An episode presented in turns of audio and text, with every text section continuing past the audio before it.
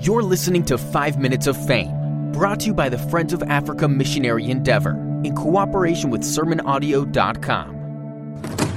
Hello, it's Aaron Dunlop again here from Fame Mission. Just an update on where we're at with regard to preparation.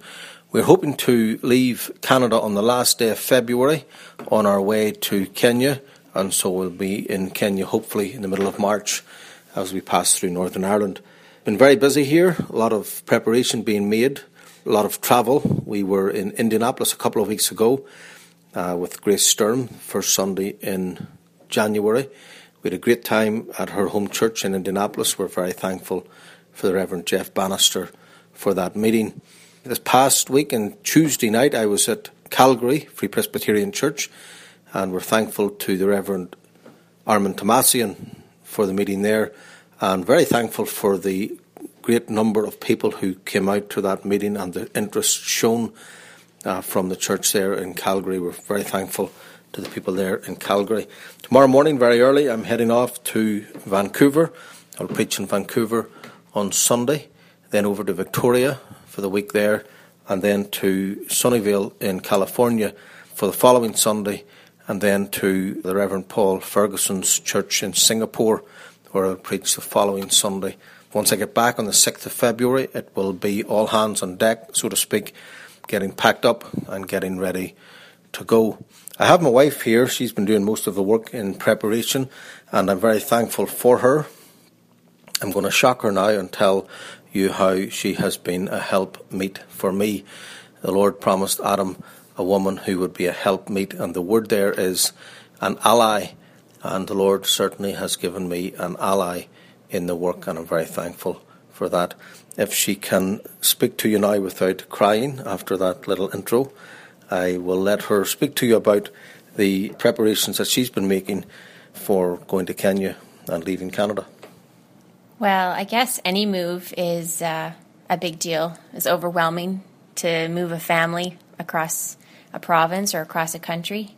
So it's even more overwhelming when you're crossing the world. I think the planning and the pr- preparations uh, seem never to end. Back in the summertime, whenever we began talking about this, I immediately sat down and started making lists of medical supplies that we might need and just thinking ahead, uh, thinking about all the resources that I would need to take with me simply for the health care of the kids.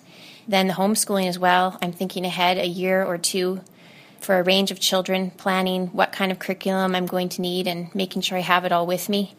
Also, all the administrative details of banking and address changes and canceling this and that and problem solving, trying to find out, well, how is this going to work over there? And how are we going to get around this? Getting the passports done, getting the immunizations done, taking the kids for their shots, and even just for me as a mother, preparing the kids and helping them to transition.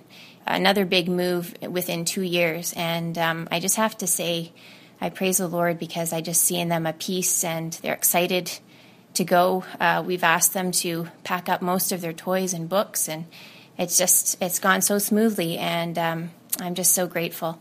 They're excited to put on their new backpacks in a few weeks' time and head out the door to Africa. So I'm a thankful mother. Thank you, Grace. There's been a lot of work also with regard to storage.